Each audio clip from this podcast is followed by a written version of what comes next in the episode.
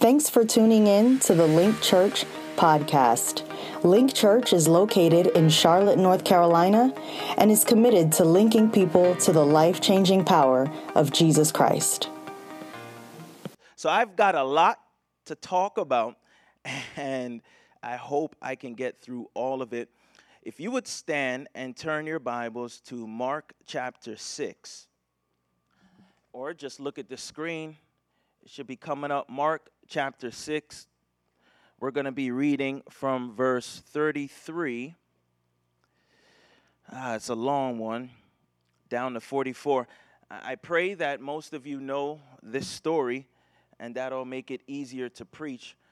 Maybe I'll get through all of it, but we'll see what happens. But it begins at verse 33, and it says, "But the multitudes saw them departing," that is Jesus and his disciples, "and many knew him and ran there on foot from all the cities. They arrived before them and came together to him.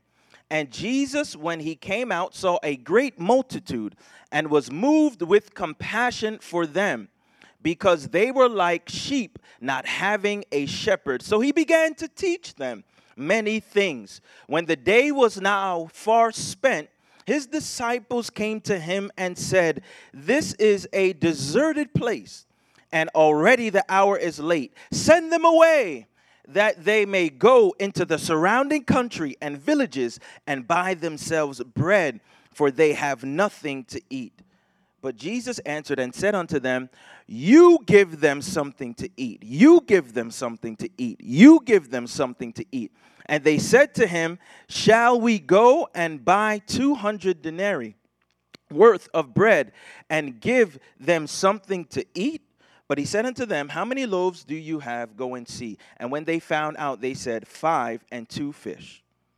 Then he commanded them to make them sit down in groups on the green grass. So they sat down in ranks, in hundreds and in 50s. And when he had taken the 5 loaves and the 2 fish, he looked up to heaven, blessed, and broke the loaves, and gave them to his disciples to set before them.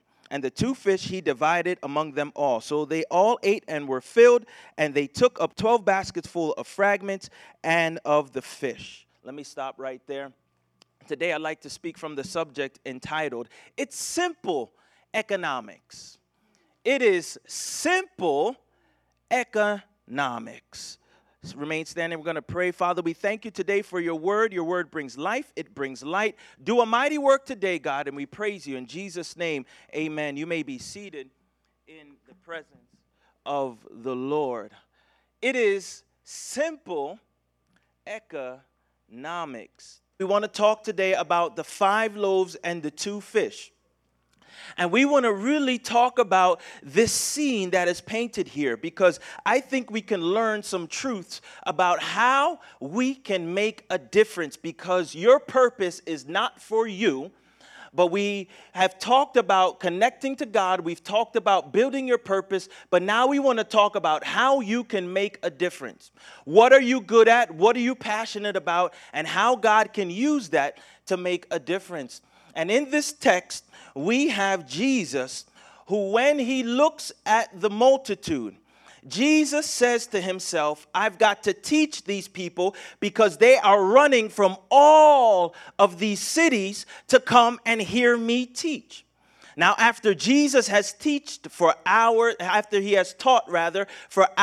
and for hours, he looks and he notices that the people are hungry.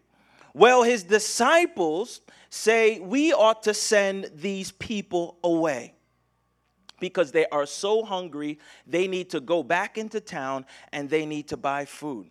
Jesus looks at them interestingly, and he looks at the multitude, the Bible says, as sheep having no shepherd. I think that is critical, that when Jesus looks at them, if you could put up verse 34, Jesus looks at them and he says, "They are like sheep without a shepherd." It says there in the text that Jesus was moved with compassion because they did not have a shepherd. And I want to say that perhaps the church has lost its compassion. That maybe we are so elite and pompous in how God has blessed us that we don't have the sensitivity and the discerning spirit to realize that there are a multitude of people out there that are in need of Jesus. And have we been so consumed with what God wants to do in us that we have lost our ability to see those that are in need of Jesus? When the disciples look at the multitude, they're ready to send them away.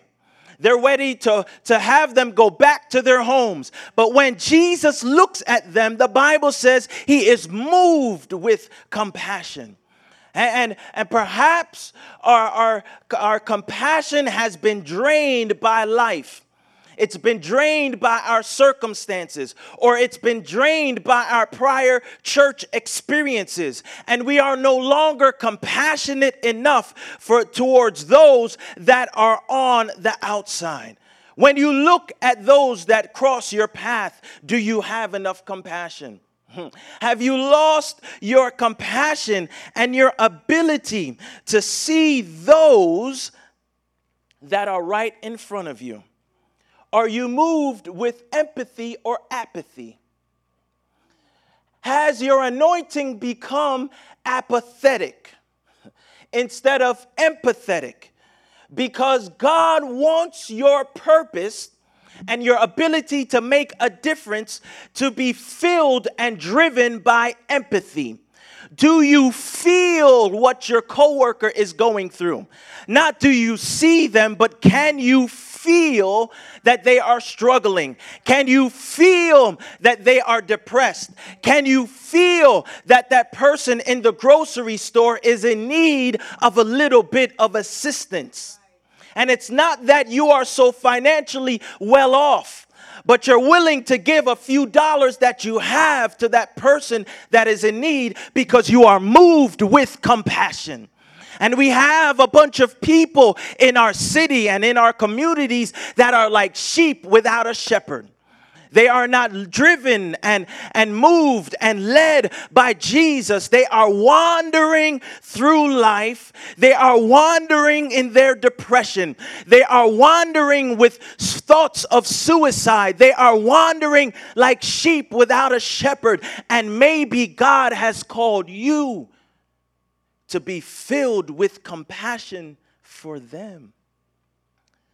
Why is your heart so blackened? Has the hurt and the backstabbing that you've experienced in your life turned you off from helping somebody else?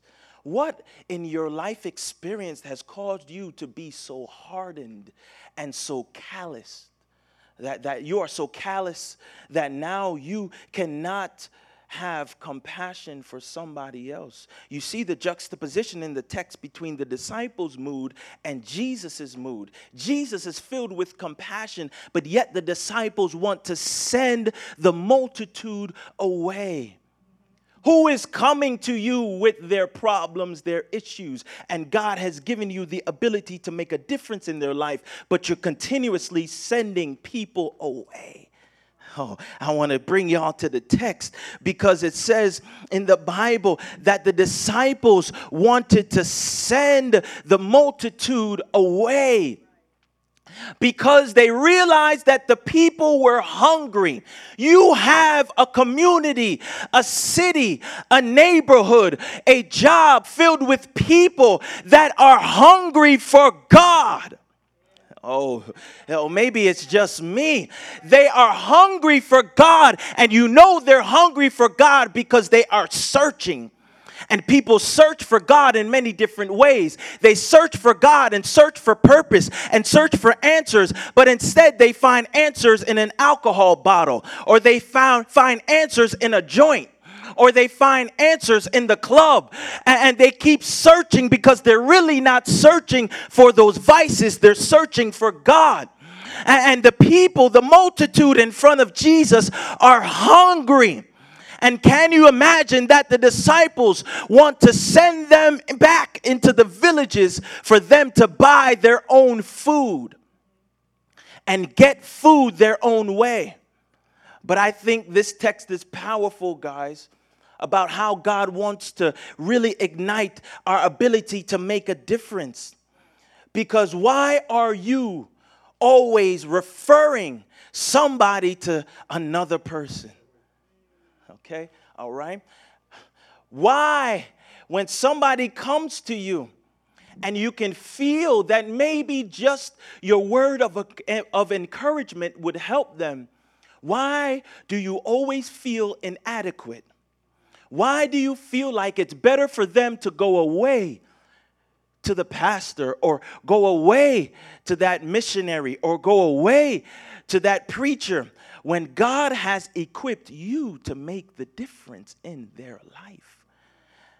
And how long are you going to refer somebody to another place to get what they need, when God has given you the gifts, the ability, the purpose, and the talents to give them what they need? Oh, I want to drill that in your spirit today. I want to stamp that and brand it in your heart, because God wants to empower you. He wants you to know that your gift, your ability, and your purpose can make the difference. I want to pull it up in the text. He says in verse 37, if you can put up verse 37, when the disciples realize that the people are hungry, they say, hey, let's send them into the village for them to buy something to eat. But Jesus turns back to them and says, you give them something to eat. Oh, maybe this isn't for everybody today, but there's somebody in this room that God has been speaking to you and saying, you give them something to eat. Stop sending them away to somebody else. And maybe they're not receiving what they need, because you have what they need. I want to speak to your purpose and say God has equipped you and given you everything that you need in order to make a difference in somebody else's life. And how long are you going to push somebody away and refer them to somewhere else, when God is saying you give them something to eat, because you have the power to feed them?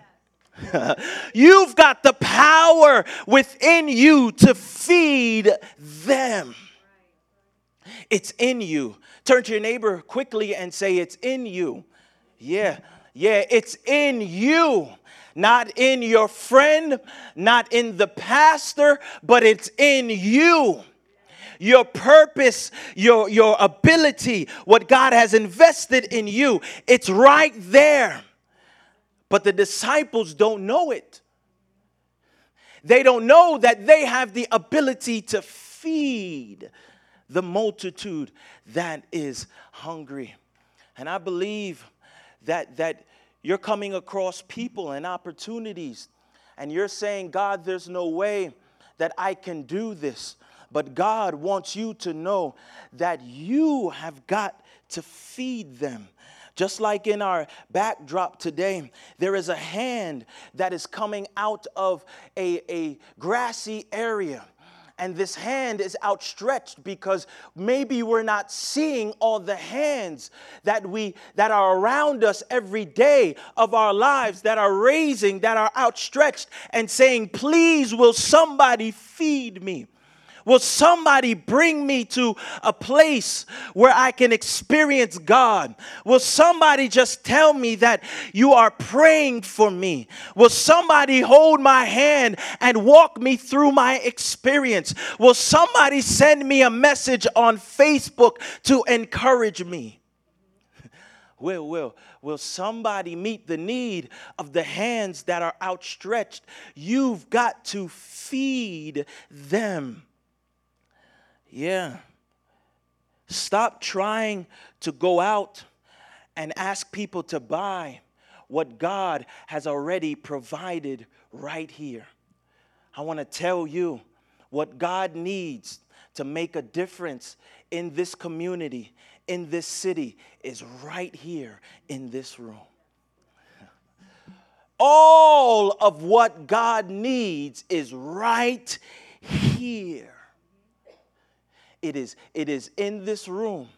It's not on the street. You can't go buy it, but God has already given it to you and put it in you.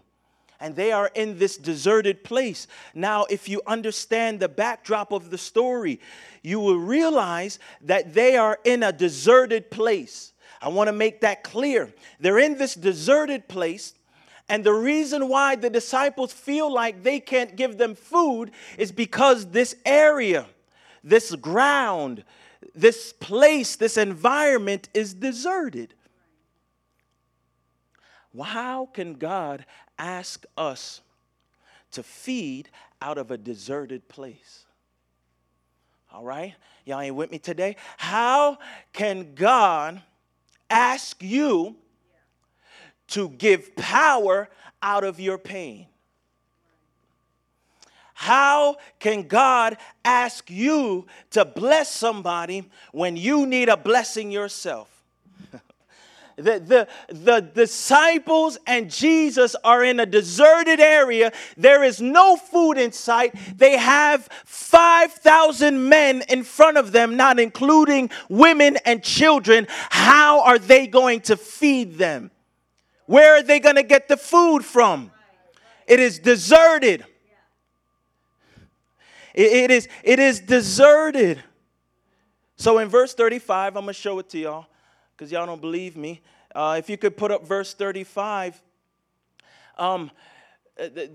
After they had been teaching, Jesus had been teaching, his disciples said, this is a deserted place and the hour is late.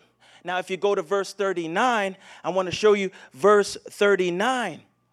Because when Jesus decided that the food was available to right where they were, he commanded them to sit down in groups on the green grass.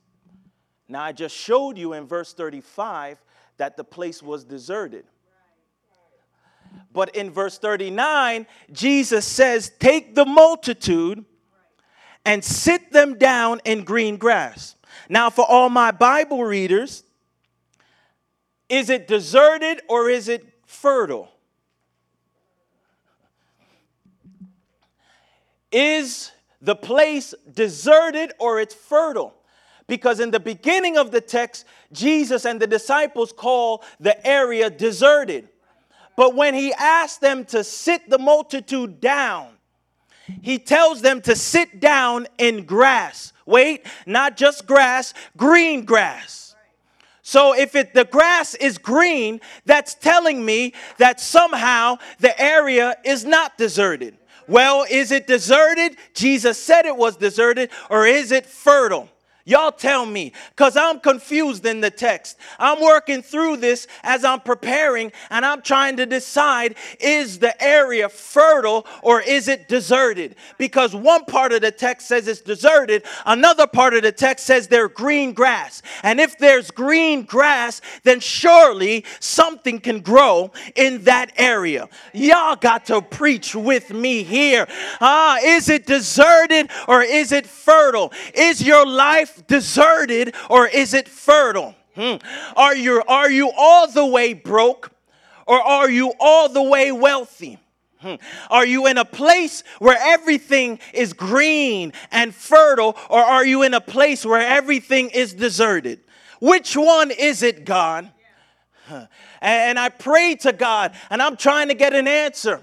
And the answer I got out of the text is that the text says it's both.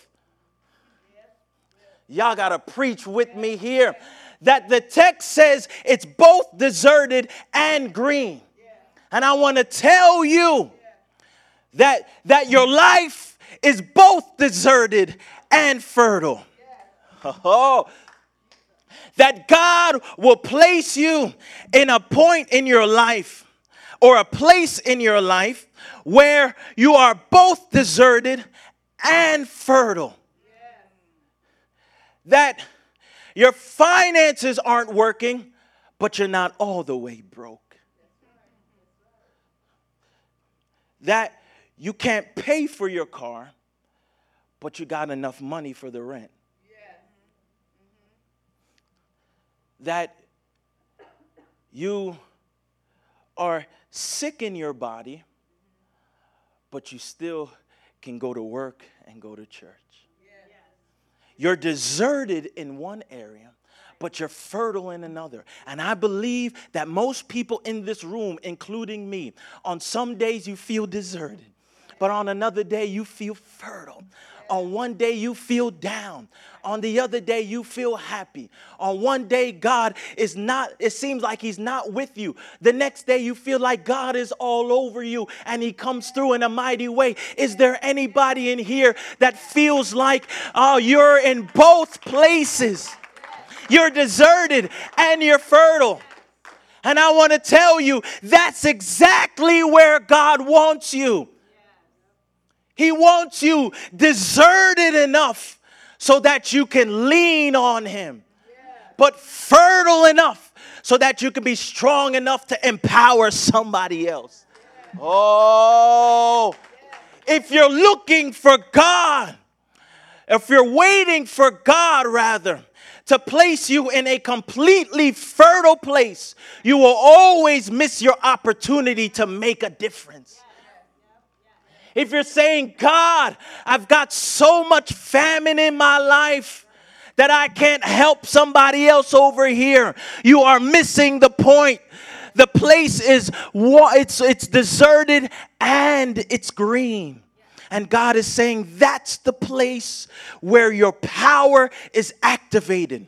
That is the place where I want you to lean on me for your strength and for your daily food and your daily bread. But I want you to be empowered and you give the multitude something to eat. I feel like somebody in here has been walking through life and you feel like you don't have it all together. And I'm saying that's right where he wants you. You're not supposed to have it all together. You look at Pastor and his family and all the things around us and you say they've got it all together. What are you talking about?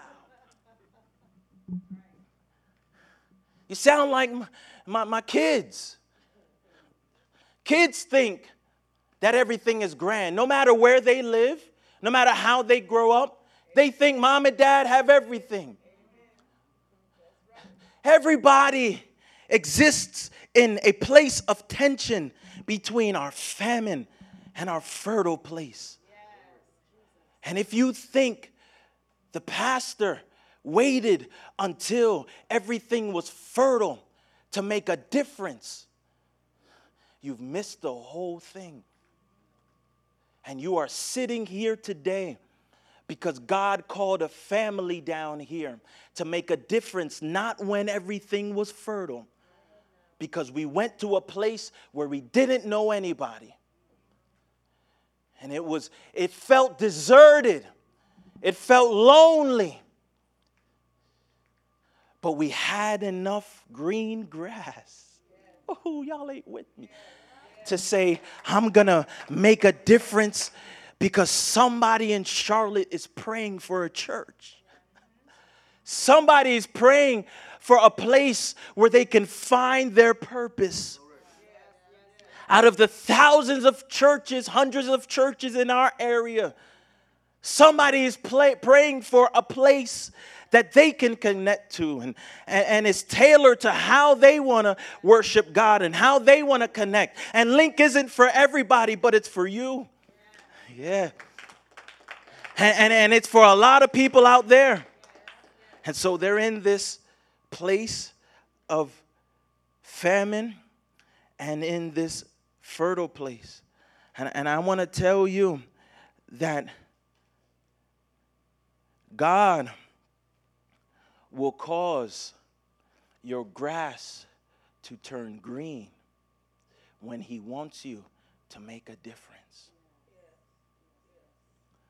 He'll show you opportunities and he'll turn the grass green.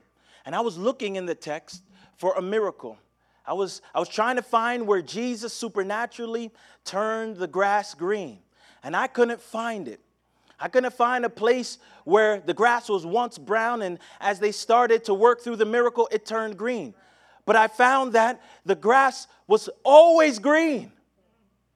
They just didn't notice it. what is green in your life.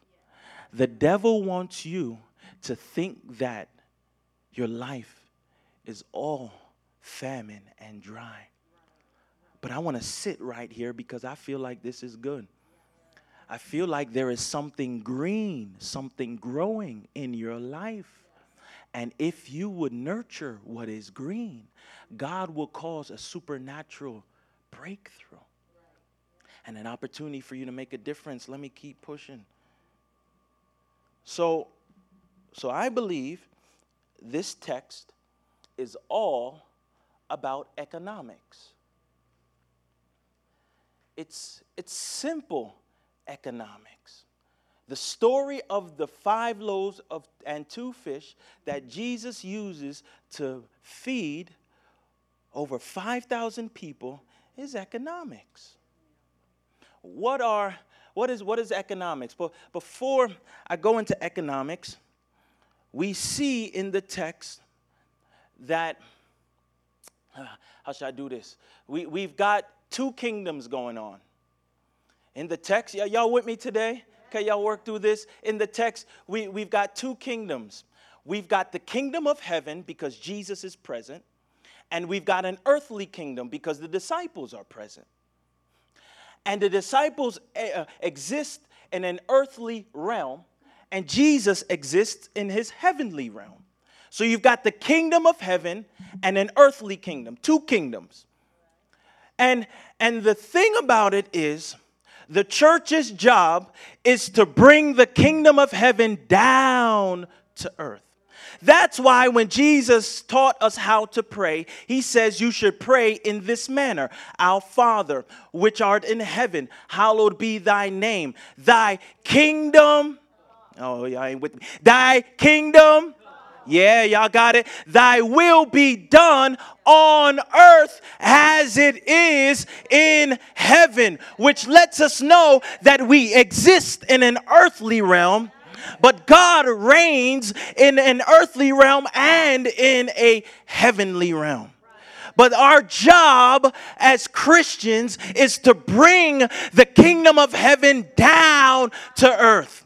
That's why when you pray, you're trying to pray that we have heaven on earth. That God would send a revival on your job, a revival in your family, a revival in your church, that we would have heaven on earth. This is exemplified and displayed in John's writing in Revelation, because it's all about the kingdom of heaven coming down. And the kingdom of heaven does not fully come down until the last days. In the last days, John records in Revelation that Christ comes down to save his Jewish people mainly after the tribulation. And he binds the devil for 1,000 years. Y'all ready for Bible study? I just need to throw this in because it's killer in the text. It just ties to the text. That in the last days, Jesus sets up his earthly realm, the millennial kingdom, that for 1,000 years, Jesus reigns on earth. Yeah, right after the tribulation period, he binds the devil and throws him into the bottomless pit. And he falls for 1,000 years. But after the 1,000 years, the devil comes back and there is a big battle. And that's when the devil, hell, is thrown into the lake of fire. So Jesus, after the tribulation, sets up heaven on earth. Right. And John says, even after the millennial kingdom, that once Satan is thrown into the lake of fire, that he looks up and he says, behold, I see a new heaven and a new earth. And I see a city coming down out of heaven. That's the new Jerusalem. He sees the city coming down out of heaven because it's God's intention that heaven collide with earth. Woo! Oh, so in the text now, we've got 2 kingdoms. I'm going to do this here, y'all, because I brought I brought some stuff to do an illustration, because the text is about economics, and we have two kingdoms. I want to show you both kingdoms. This right here represents the earthly kingdom. This represents what the disciples see. This represents what the average Bible reader sees in the text.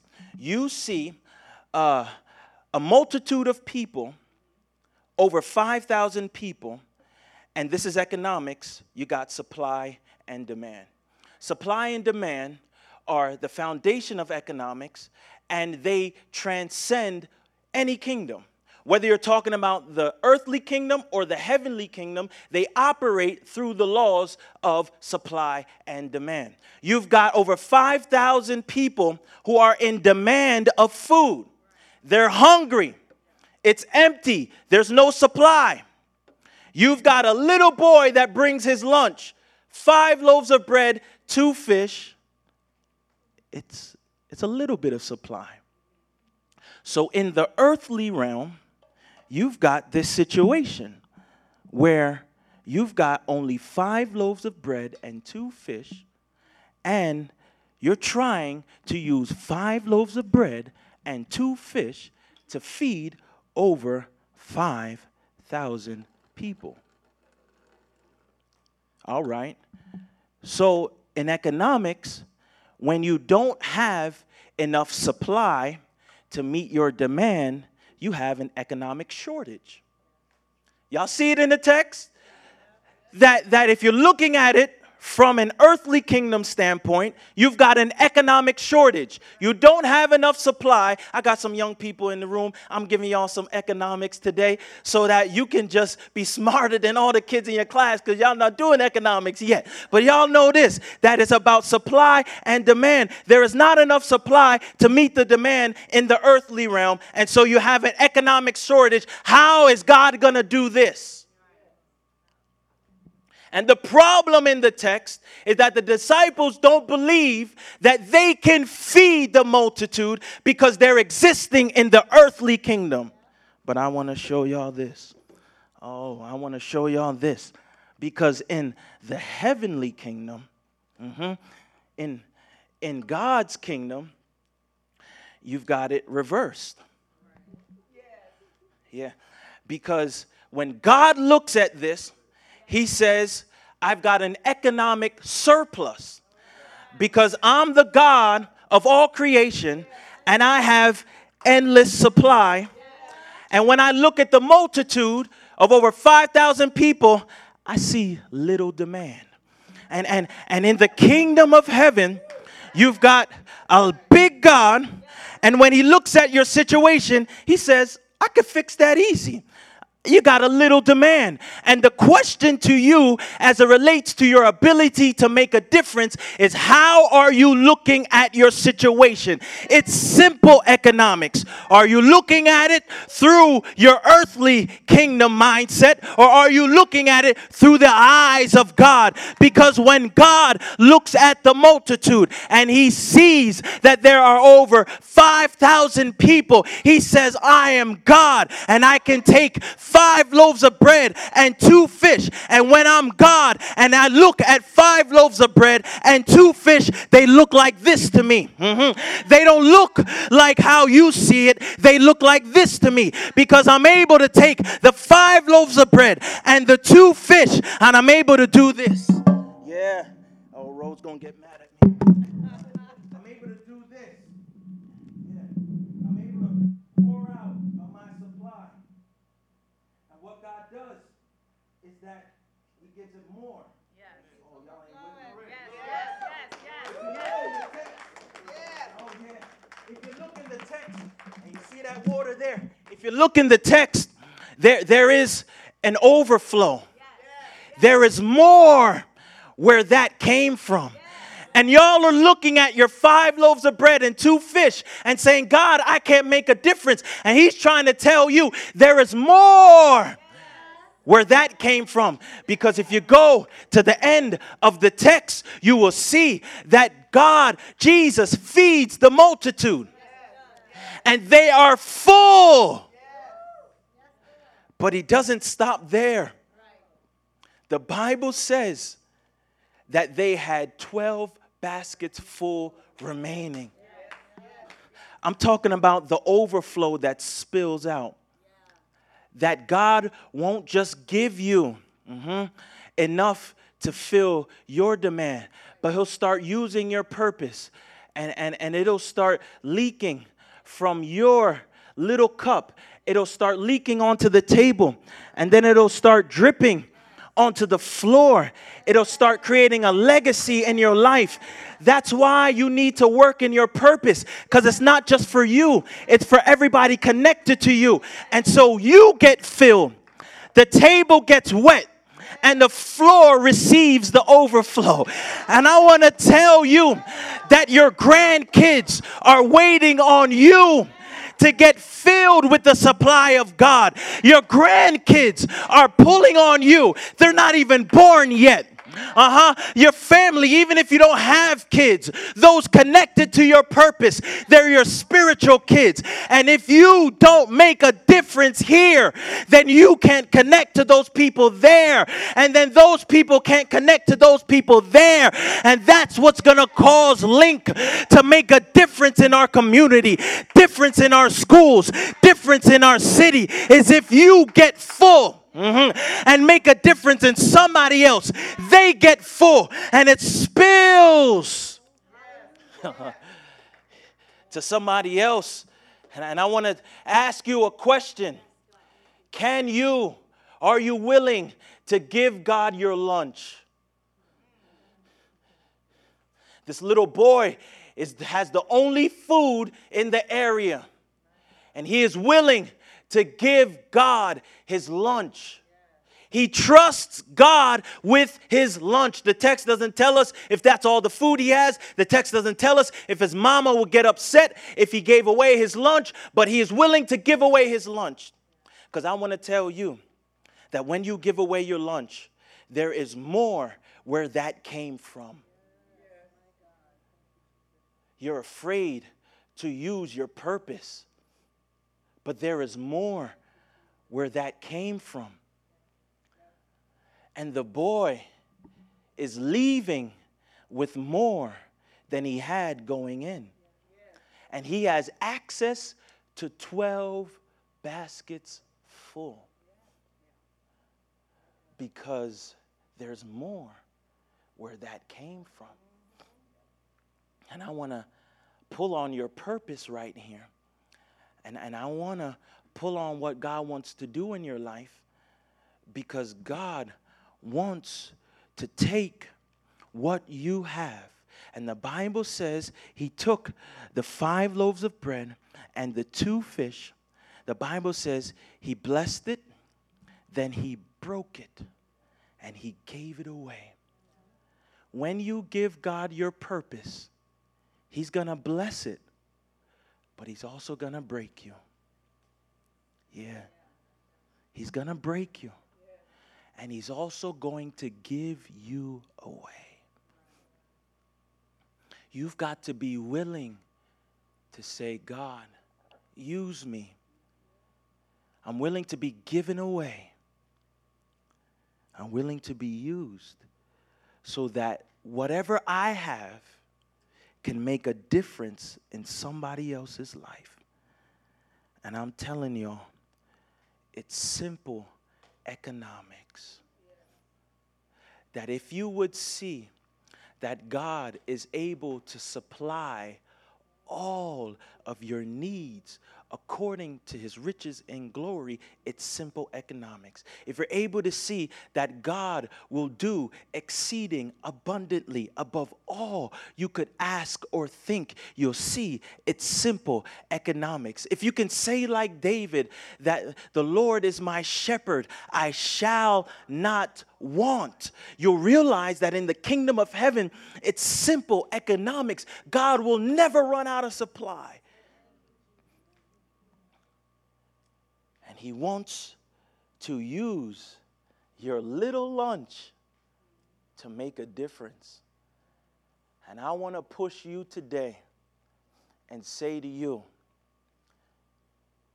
Link is the deserted and grassy place. Because Link is filled with people. Link isn't totally green, but it's not totally in famine either. That Link is the place where miracles happen. Link is the place where a couple of people come together and say, I'm going to give God my lunch, my time, my gift, my purpose. I'm going to join a small group. I'm going to lead a small group. I'm going to bring somebody to church. I'm going to do whatever I can. I'm going to encourage somebody during the week because I live in this simple place of economics. That if I can just make a difference, then God will supply. Everyone stand because I'm done. We hope you've enjoyed today's podcast. For more information about Link Church, you can visit us on the web at www.linkchurchnc.org.